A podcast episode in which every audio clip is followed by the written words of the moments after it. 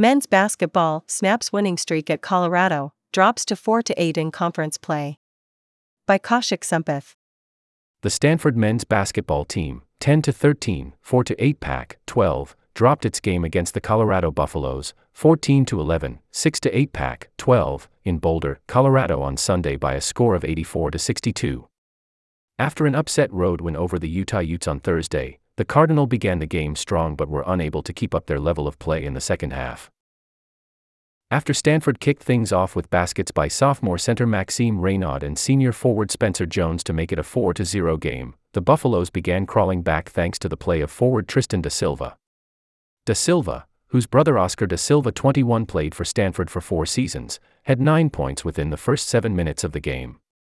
From around the 16 minute mark to the 10 minute mark in the first half, Colorado held a 1 2 possession lead. Both teams shot the ball efficiently from the field, with Stanford primarily hitting shots from inside the arc. However, just inside the 10 minute mark, the Buffaloes began to pull away, stretching their lead all the way out to 11.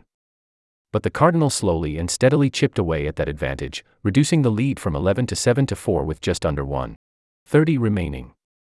And thanks to a hook and hold foul and second chance basket by junior guard Michael O'Connell, Stanford entered halftime tied with Colorado at 39 to 39. For Stanford, both Jones and junior forward Brandon Angel led the team with 8 points. Meanwhile, for the Buffaloes, Da Silva anchored the squad with 11 points, while star point guard KJ Simpson followed with 8. But almost immediately after the halftime break, the game began to slip away from the Cardinal. Colorado began the half by going 16 0, a stretch in which Stanford was unable to find the basket in the midst of increased ball pressure by the Buffaloes. Both Da Silva and Simpson increased their scoring load in the second half, tallying 13 and 14 points, respectively. Colorado also shot the ball efficiently from the perimeter, knocking down 5 of 10 from beyond the arc. Meanwhile, Stanford shot just 29% in the second half, which was boosted by some garbage time buckets. After falling down 16 with 13, 21 remaining, the Cardinals' counterpunch was just not strong enough to counter the Buffaloes' momentum. Their lead stretched to beyond 20 points.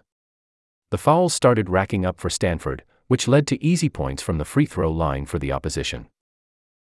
Ultimately, the Cardinals' lackluster second half cost them the opportunity to come back from the Mountain West with a pair of victories, as Colorado swept the season series with Stanford, winning the game decisively, 84 62.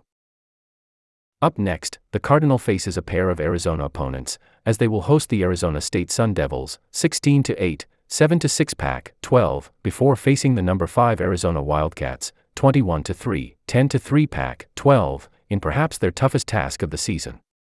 The Sun Devils defeated Stanford at home earlier this academic year by a score of 68 to 64, handing the Cardinal its second conference loss of the season in December.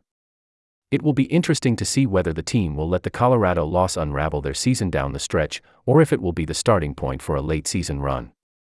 Tip off against Arizona State is scheduled for Thursday at 7 p.m. Pacific Time. Kaushik Sampath is a desk editor for the sports section. He is a sophomore from Fayetteville, Arkansas, who's undecided on his major. You can catch him watching and ranting about his beloved Arkansas Razorbacks or hanging out with friends on campus. Contact him at sports at stanforddaily.com.